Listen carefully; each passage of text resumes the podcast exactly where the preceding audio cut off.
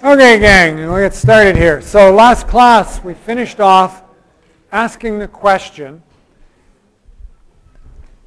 how would we be best to warn a driver that they're about to run into the back end of another car?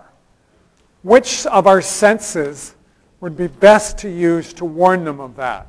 It's not difficult to put a device on the front of cars now that is like radar and picks up whether you get too close to another car. So let's have a look at some research that might help us answer that. The first thing is to understand this idea of interference. So the, the experiment is as follows. Subjects are asked to pay attention to a line that's going to be presented on the screen, and they have to tell what kind of line it is it might be a narrow line, it might be a fat line, it might be a dotted line, it might be dashed, it might be curved, whatever. And the color. All right? Now, they're looking at these lines, and at the end, the very last line that gets presented, there's a, a tone presented as well. So they're looking at the lines, the line comes on, and then they hear beep. But actually, they don't hear beep almost 80% of the subjects did not notice there was a tone because they're so focused on the task at hand, they don't hear the beat. And it's referred to as inattentional deafness. Because they've got all their attention in the visual realm, looking at the shape, looking at the color, the, those sorts of things, their auditory does not hear the beep. Okay? So, what are the implications if you're driving in this situation? Well, an experiment done a few years ago, there were three conditions. You did not hear any warning signal. You heard, an, uh, you heard a warning signal, or you felt a warning signal. Tactile means touch, right? And there were three different distracted conditions you could have been in. No conversation, simple hands-free. Simple would mean you answer a question like, I don't know, what's 2 plus 2, or when are you coming home, or what time are you likely to leave work? Very simple question. And a complex hands-free would be, well, can you describe the difference between supplemental motor area and premotor cortex and what they do? That would be a fairly complex conversation. All right? So there's the three tasks. And here's the results. No sound, no warning is in black. Touch is in white. Audio is the gray. And the dependent variable, the y-axis here, is the amount of reaction time. All right? How quickly do you react? What do you notice? Well, the no warning, you are the slowest of the conditions. So no warning is the worst possible scenario. What is the best scenario? The best scenario, the lowest bars, would be the audio. And the in-between, pardon me, would be the tactile. I'm sorry. The white bars are the best ones. They are tactile. And the audio are the ones that are in between the two. So what does this mean? Well, to me what it says is, if you want to warn drivers that there's a problem, make the steering wheel vibrate. Because you're always holding on to the steering wheel. Or make the seat vibrate.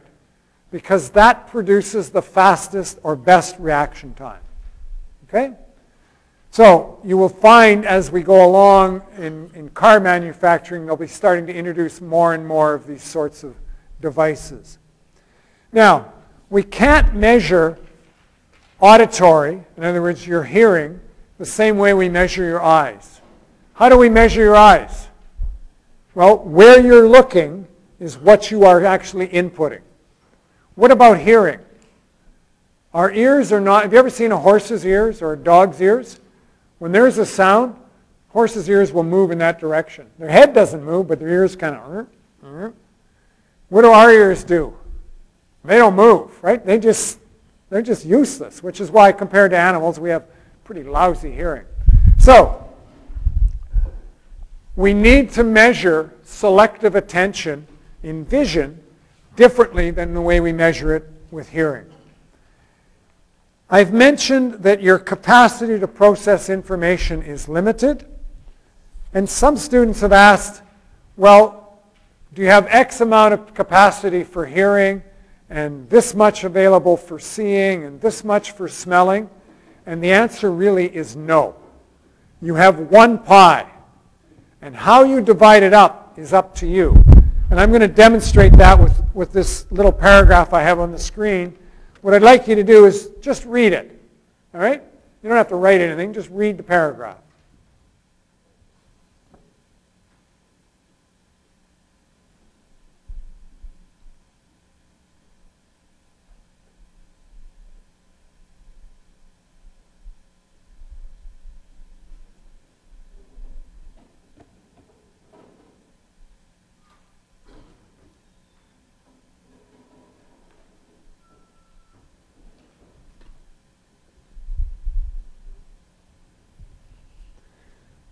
So I suspect as you read this, your reading slowed down as you did what it asked and felt your butt on the chair. right? And so this demonstrates that between modalities we have limited capacity. It doesn't matter. You got one pie, and if you split it up, some to vision, some to sense other senses, that's all you've got. So why do you study with the music on? Makes no sense. Because if you've ever read a passage and you've been listening to music, you really like the music, and then you say, what did I just read? You have no idea what you just read. You've got to go back and do it over again. Not logical. All right, so let's summarize selective attention or attention generally.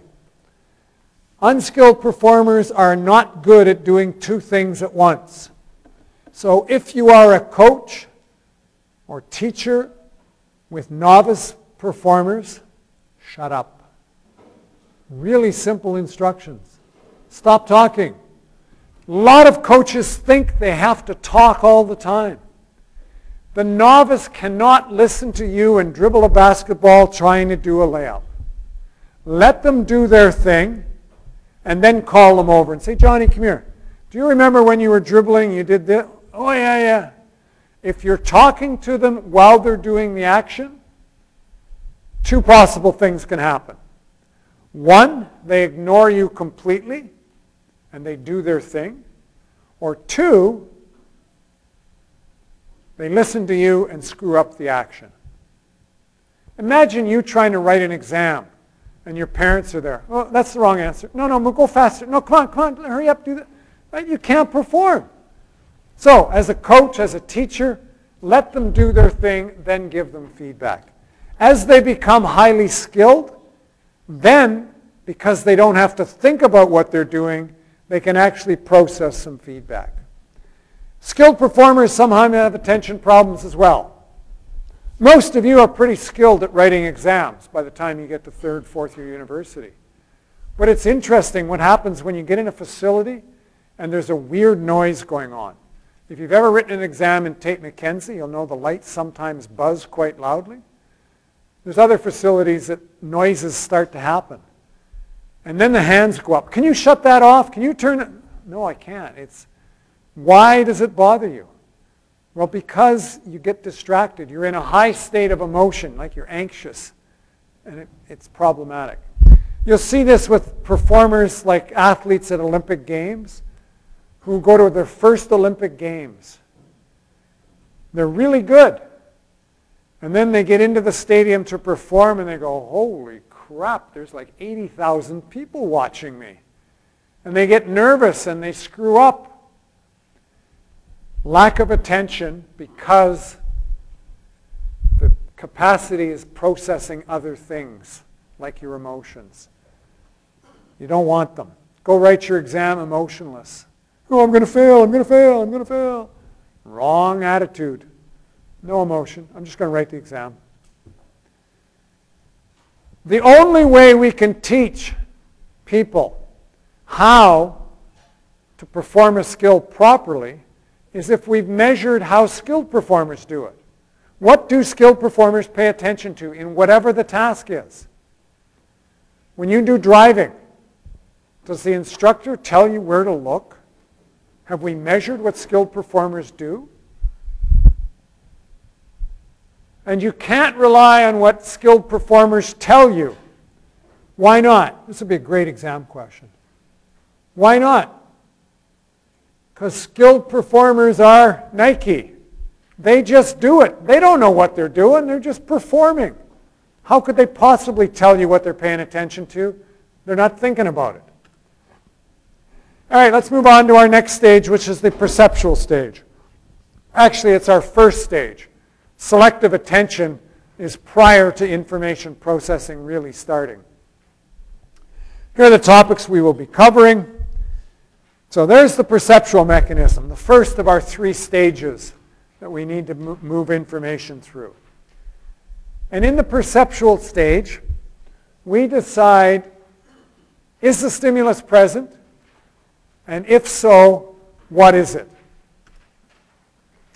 And we're going to talk about something referred to as the signal detection theory, which applies to a wide range of activities. Everything from a radiologist looking at an x-ray, looking for a cancer tumor, to pilots in aircraft, to all sorts of things. And what we're concerned with is figuring out, is a signal present? We're trying to figure out how accurate you can be, and in theory, you're not under time pressure. It's not a reaction time experiment, but you're not going to be 100% accurate. It's considered an unpaced or self-paced task. Here's where it started from. Back in the Second World War, like 75, 80 years ago, enemy pilots would fly over from Germany trying to bomb England. And England had developed this thing called radar, which would send out radio waves. They would bounce back off the incoming aircraft, and operators in England would be able to either see or hear a sound or see a little blip on the radar that says, here comes enemy aircraft. So they would spend all day and all night either staring at a radar screen like this, looking for a little dot to appear. And this, by the way, is a much improved version of what they would have been looking at. Or they would have been listening to this sort of thing. You're trying to listen for a beep, okay?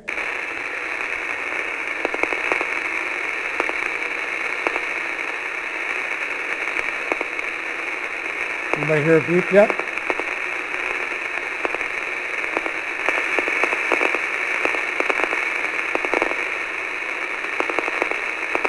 Imagine listening to that for hour after hour, waiting to hear a beep or waiting to say, see a blip on the radar. Now, it really, really mattered that you got this right. Because if you didn't spot the blip, enemy aircraft would come and dump bombs all over your country and city and your airports and all that sort of thing. On the other hand, if you got it wrong and said, there is an enemy coming, but it was just a flock of birds, now you've got another problem. Your pilots go up and they're looking around for the enemy and all they find is a flock of birds and they've wasted time, gas. It always happened at night so they didn't get enough sleep. Right? It's really a problem. So false alarms are as bad as missing the, the uh, enemy coming.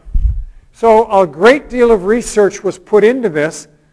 Why do some people see or hear things and other people don't? So let's, let's take this away from radar and go to something a little simpler. Suppose we have a species of animal. And the species has males and females. And we measure the heights of our animals. And it turns out that females are between three feet tall and down at this end four feet tall. We capture hundreds of them. We measure them. We can plot our normal curve, right? So the average female is what, about 3 foot 6? And then we do the same thing for the males. And it turns out the average, pardon me, the, the heights range from 5 feet to 6 feet. Average male is about 5 foot 6. All right? Now I'm going to give you a number. And I want you to tell me whether that number, it's a height, represents a male or a female. 3 foot 7. Bang, female, right? 5 foot 9, male. Very easy to determine the signal. Is that a male or not? Very easy. Now, the real world, unfortunately, is not like this. And we'll talk about that in a moment. What you just did is you set in a cutoff criteria, which we refer to as beta, which is that symbol, the, the fancy looking B. All right? Suppose I say to you, I have a number that is 4 foot 3. You're going to say male or female? Based on this information. You're probably going to say female because your cutoff is likely halfway between 4 and 5. Right? You're probably going to say the cutoff is 4 foot 6. All right, suppose I give you the number 4 foot 6. Now what are you going to say? You're not sure which way to do it. You've got a cutoff criteria. There is another component of this called perceptual sensitivity, represented by D prime. Right? Perceptual sensitivity is the distance between the midpoints of the curves. The further apart those curves are, the easier this task is. The greater the distance between the peaks of the curves, the easier this task is. This task is really simple. I give you a number, you'll have no trouble identifying male or female. Okay? But that's not the way the world is. Watch the slide. This is the way the world is.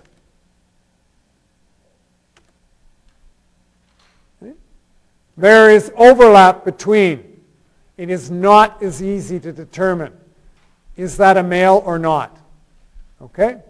So, we need to figure out what are the criteria that allow us to make this decision.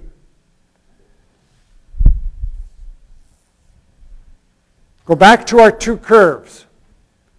The left-hand curve is always referred to as noise. So it makes sense when I played that uh, audio tape of static. You just heard, that's referred to as noise.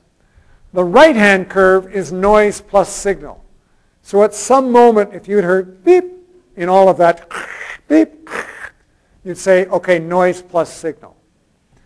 Now it makes sense with static, sound, but we use the same terminology, noise, if we're talking vision, if we're talking touch, it doesn't matter. The same terminology is used. So left-hand curve is always noise. The right-hand curve is noise plus signal. Some of you may want to just ignore the noise plus signal and just call the right-hand curve signal. Just as easy. All right? So, the curves actually have components to them. If you say, all I'm hearing is noise, and that's all there was, noise, you have made a correct negative decision. You said no signal, and there was no signal. Okay? That's a correct negative. You got it right.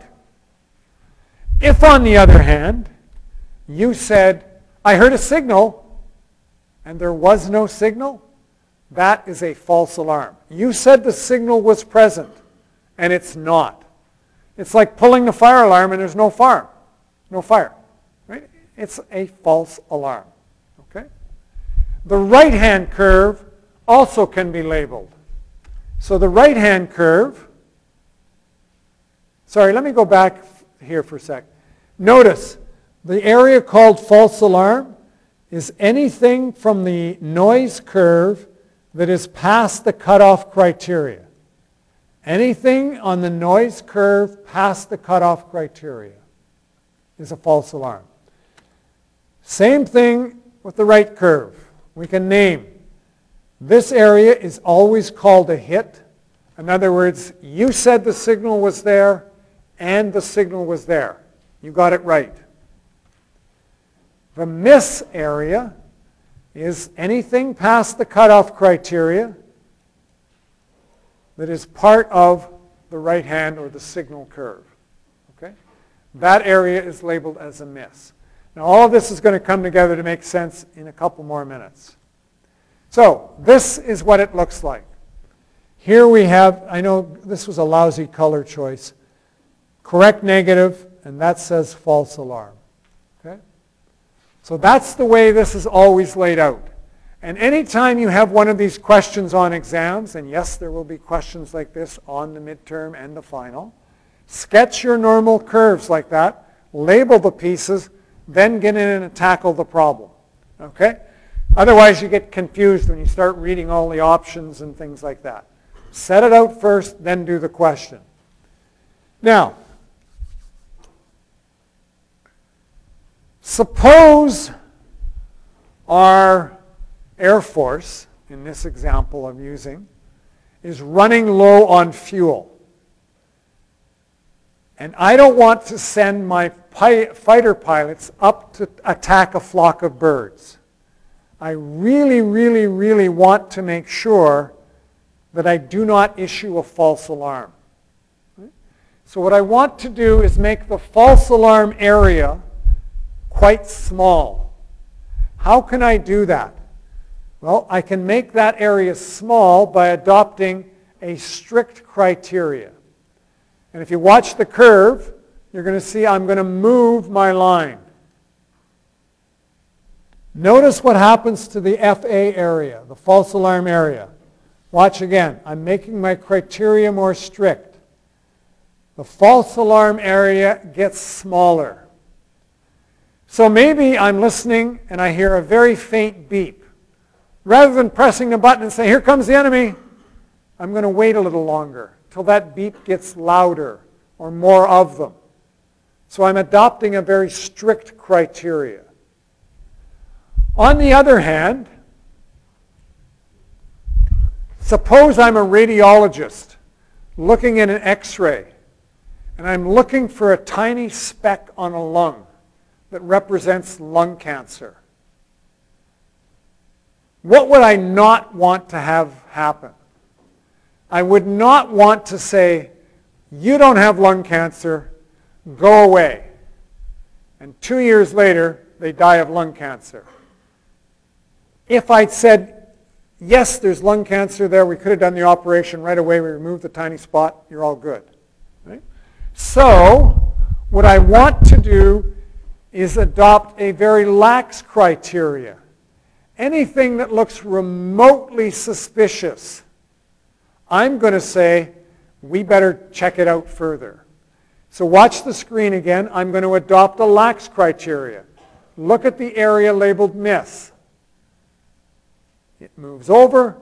The area called miss decreases. Okay? So, you as the performer, the doctor, the radar controller, the admissions person at a university. You are the one who sets the criteria. You get to move it left or right or leave it where, put it somewhere in the middle. This example I just did with the radiologist is why you generally should not panic if you get a phone call from the doctor saying, we'd like you to come in for more tests. Right? Everybody, oh no, I'm dying. No, they used a very lax criteria. They wanted to make sure, and chances are there's nothing there, but they want to make sure. They don't want a miss, because if there's a miss, the disease grows for a year or two, and then you've really got a problem. Okay? So, that's the cutoff criteria. You can move it. And you as the subject or the user, the person performing the task, have two choices. You can either say the signal is there or it's not there. That's it. If you're on a jury, and this applies to jury duty, you have two choices. Guilty, not guilty. That's all you can say. You have the disease, you don't have the disease. Okay? Two choices. The reality is, we will find out the answer later, whether the signal was there or not. Was there a speck of cancer there? Was this person actually guilty? We will learn down the road. Okay? And that leaves us with two correct outcomes. If you say the signal is there, so here comes the enemy aircraft. There's a cancer spot. And the signal was present, you have made a hit. Okay? It's, that's the terminology that's used. It's, it's called a hit. It doesn't relate to baseball or anything else. It's just, that's what you call it. So if you say the signal is there and it's there, good for you. You also are correct if you say no signal and there is no signal. It's a correct negative. So two of these outcomes are good for you. You did it right. Two of them are errors. So if you say the signal is there, but it was not, then you have a false alarm. You said there's a fire. There's no fire. False alarm. Okay? On the other hand, if you say there is no signal, but there was a signal, you have missed. You missed the cancer spot. You missed. Okay? Now, which of these errors is worse? The answer is it depends on the situation. In the medical community, probably the miss error is worse. You miss a diagnosis, that person, the disease festers for a year or two, now you really have a problem. So medicine, you would hope they avoid misses. When would you miss, uh, pardon me, when would you avoid false alarms? Well, jury duty is one of them. What is, one of the, what is the worst thing you can imagine happening to you in a court case? You're completely innocent and you get sent to jail. Right? We avoid that really try hard to avoid that, sending an innocent person to jail. And that's a false alarm. You are saying that person is guilty, in other words, signal present, when in fact they were not guilty. So, you are a driver in your car. You're going to a friend's place in a very unfamiliar area. You can make two correct decisions and two incorrect decisions, right? Just like we went through. How do you respond in the following situation? You're driving your car to your friend's house. Ready? Have a look at the screen. Too slow. Right? You're driving the car. Let's have a look again. You see any danger there? I see a couple of possible things. One, we've got a pedestrian walking across the street clearly better be putting my brakes on or I'm going to run over them. And then we got something weird happening down here. I don't know what's going on exactly, but it could be troublesome. Now, let's look at you as a young driver and the decisions you can make and those things that are correct and not so good.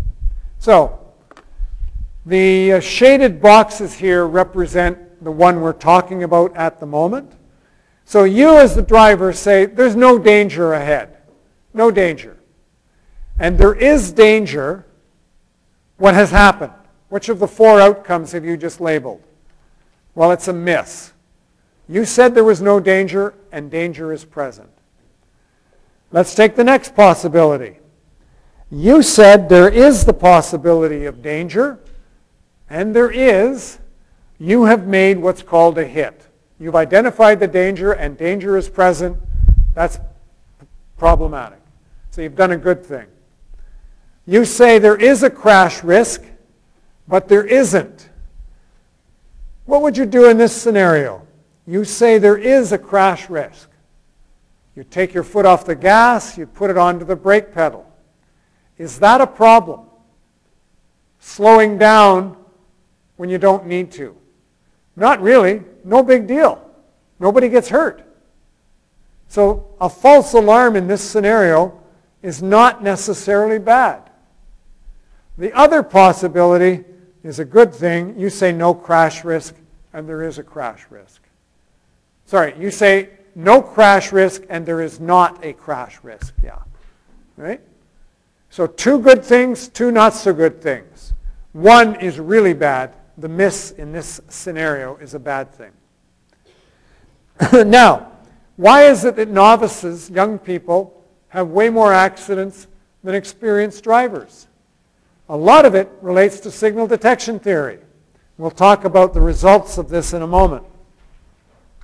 Now, you as the performer, and we're all performers because we're always trying to detect signals, your performance will depend on two things. The first one is perceptual sensitivity. Remember which of the two letters was perceptual sensitivity? Got the prime after it. D prime is perceptual sensitivity. It's the distance between the curves. Distance between the curves. So, how can that change? Well, there are a number of ways that that can change. It could be environmental, it could be individual abilities. Your eyes are better than mine, your ears are better than mine, etc. Right? The second factor is expectancies, rewards, and penalties. The best examples I can give of this are in sport.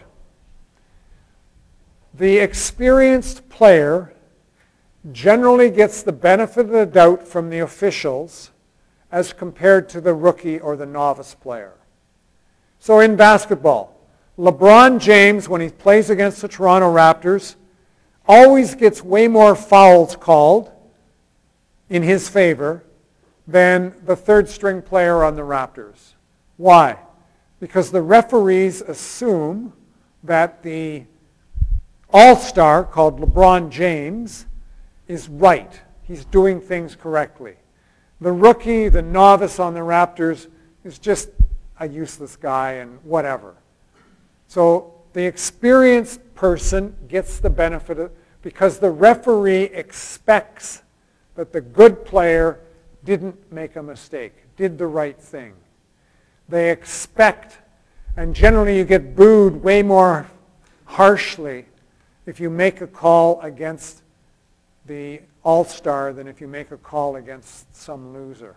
Right? So, this also works home team versus away team. The home team crowd is going to boo you badly when you call something against their team.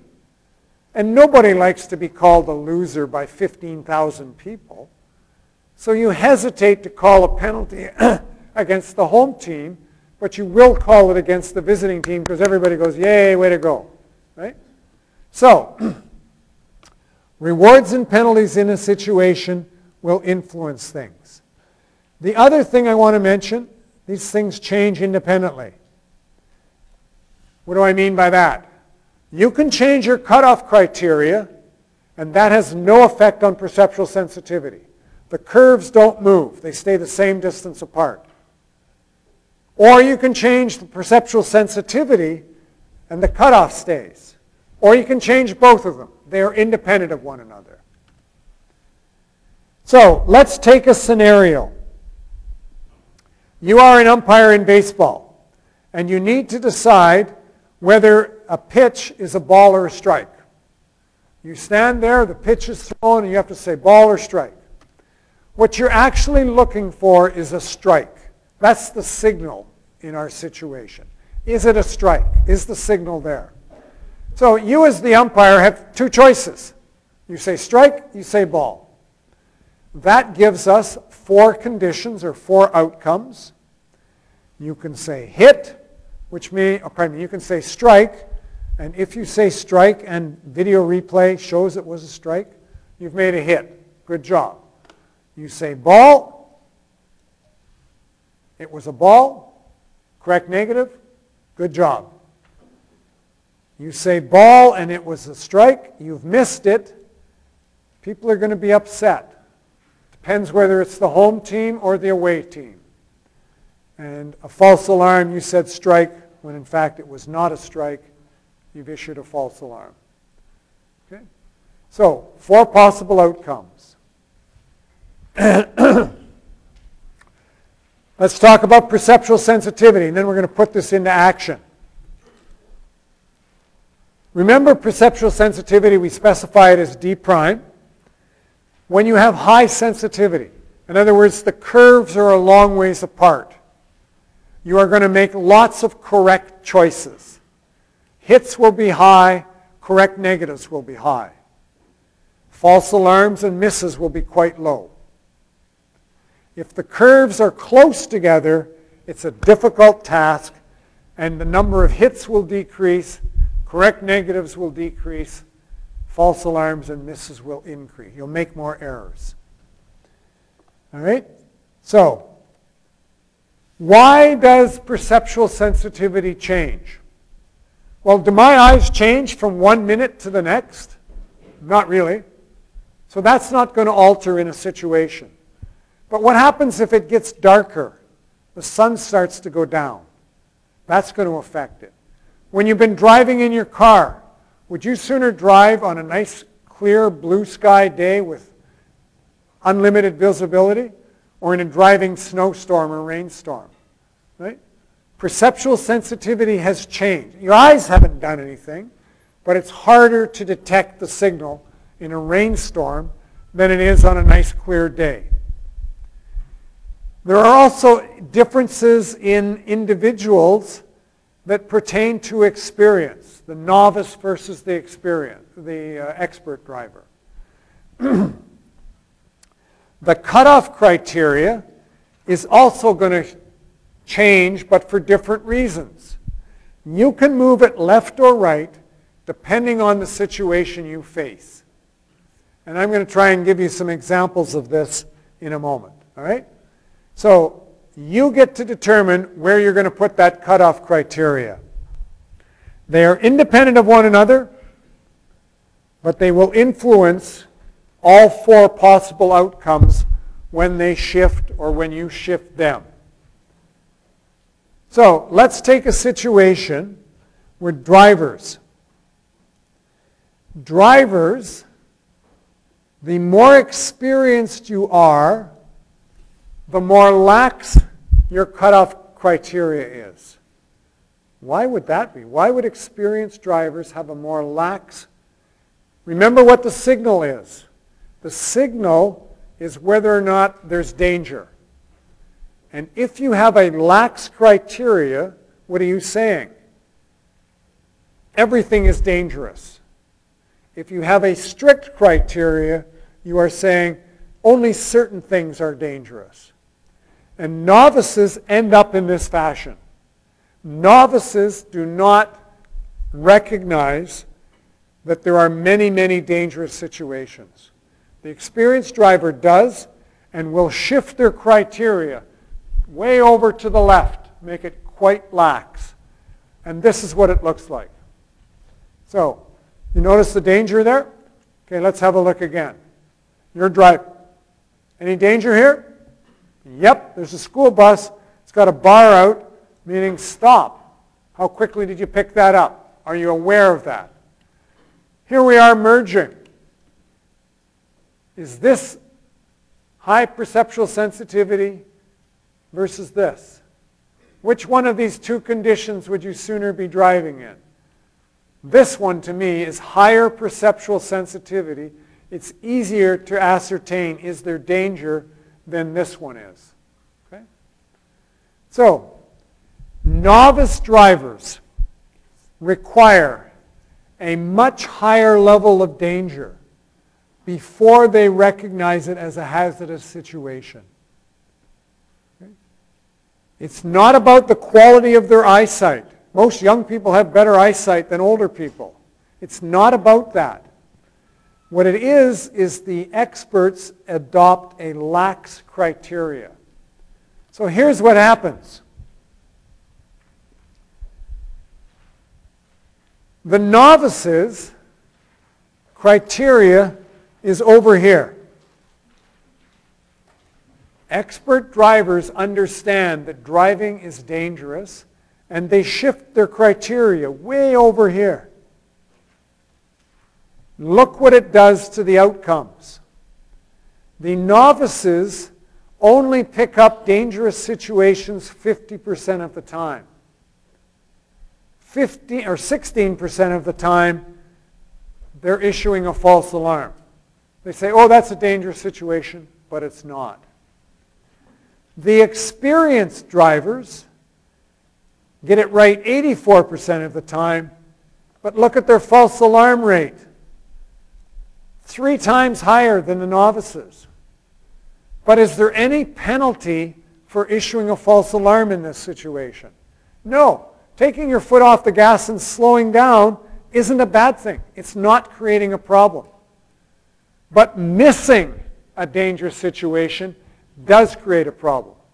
So what young drivers need to understand is they need to identify dangerous situations much earlier and recognize what they are. In other words, they need to detect the signal of danger sooner or more, more often. So, I'm going to give you a, a couple of examples. I want to try one first, though. I'm just going to sketch it before we do this one.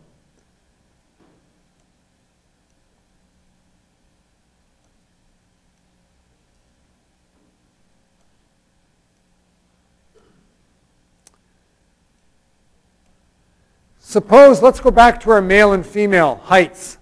Okay? Suppose I were to say to you, I'm going to give you $100,000 for every male you identify when I read off a number. Okay? $100,000. Now these are like humans. They overlap. So you're not sure what 5 foot 3 is or 5 foot 5. Could be either one, right? If I'm going to give you $100,000 for every male you identify correctly, what are you going to, to do to your cutoff criteria? Let's say it's right down the middle here. What will you do to your cutoff criteria? Which of the areas on that, of, of the four areas on that picture, do you want to make the largest? Well, how do you get paid? If you get a hit, right? You identify. So how can you make the hits portion bigger? You're going to shift the line way over to the left. That will make the hits area bigger. Five foot one, you're going to say a male. Are there any males five foot one? Sure there are. Not many, but there are some. You're going to identify some females as males if you say five foot one is male. But is there a penalty involved? No penalty. So it's okay to shift your criteria. Now what happens if I say, you will fail this course and get a notation on your transcript that you're a loser if you identify a female as being a male. Okay? What are you going to do to your cutoff criteria?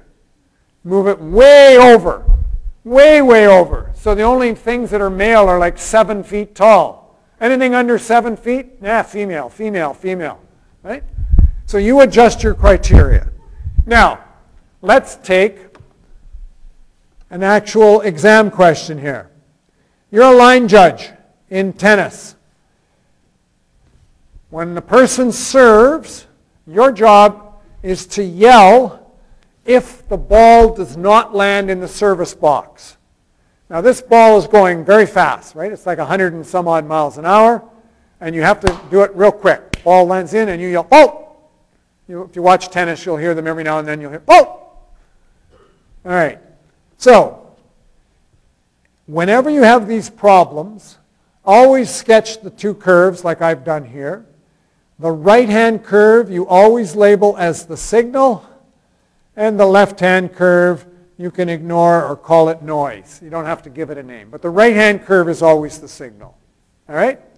So, for each scenario we are going to do, you have three, three questions you've got to provide answers for.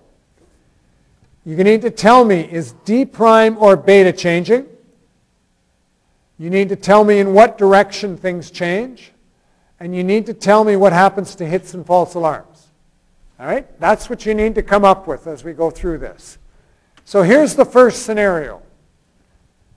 What do you do? Sketch the normal curves. They overlap like this. All right. So, you're, you're a line judge at Wimbledon. And Wimbledon, they play with chalk on grass. And that stuff fades a bit. As people walk through it, it becomes less obvious what you're looking at. So, question one, what changes, D prime or beta? So when you're asking, answering this, think about it. Has the task become easier or harder? Or have I changed my selection criteria? So what's happened here? Task has become harder, right? Why? Because the line's not as easy to see. Right. So is this task easier or harder? It's now harder. So now let's answer question two. What direction has changed, occurred? Well, what was, what was question, the answer to question one was what? Beta or D prime is changing? D prime. D prime is perceptual sensitivity. Perceptual sensitivity is the distance between the curves. You just told me it got harder. So which way are the curves moving? Closer together. So perceptual sensitivity is changing. D prime is changing. The curves are moving closer together. Is, task is becoming more difficult. If the task is more difficult, what is happening to hits and false alarms?